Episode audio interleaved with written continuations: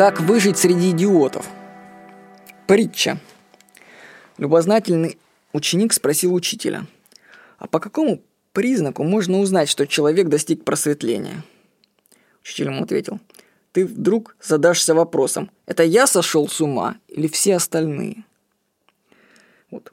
Очень, кстати, хорошая притча, именно так, когда мне кажется, что все остальные сошли с ума, значит, я уже почти близок к просветлению.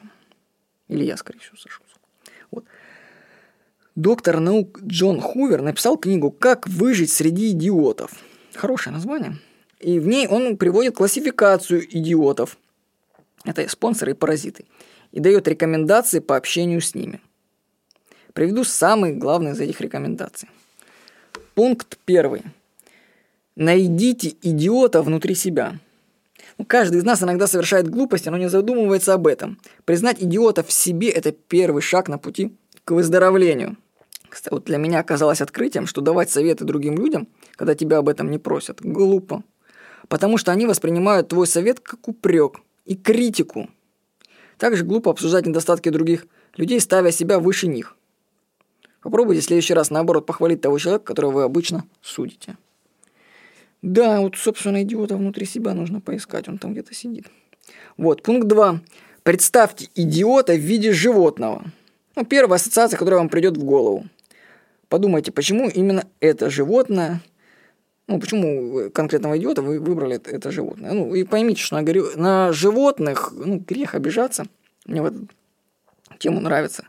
Шутка на башорге. А я по телевизору только канал про животных смотрю. Вообще там по телевизору все каналы про животных, кроме Discovery. Тут про зверей. То, что люди ушли недалеко от животных, это да.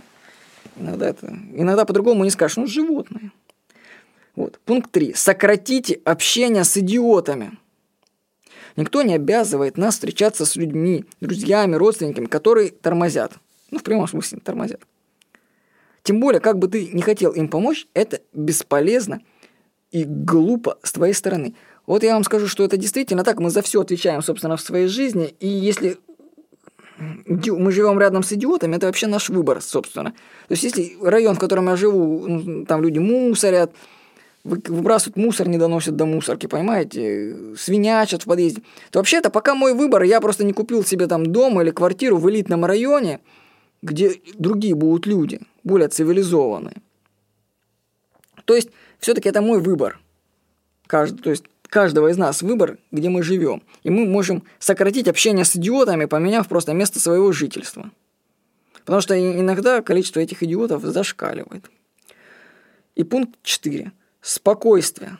Только спокойствие. Ну, кстати, это Карлсон говорит.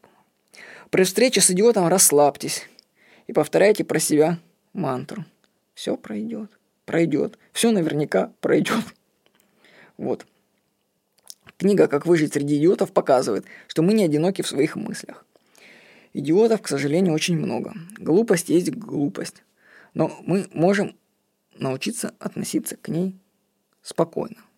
Но я предлагаю все-таки начать с выздоровления себя и найти своего внутреннего идиота. С вами был Владимир Никонов.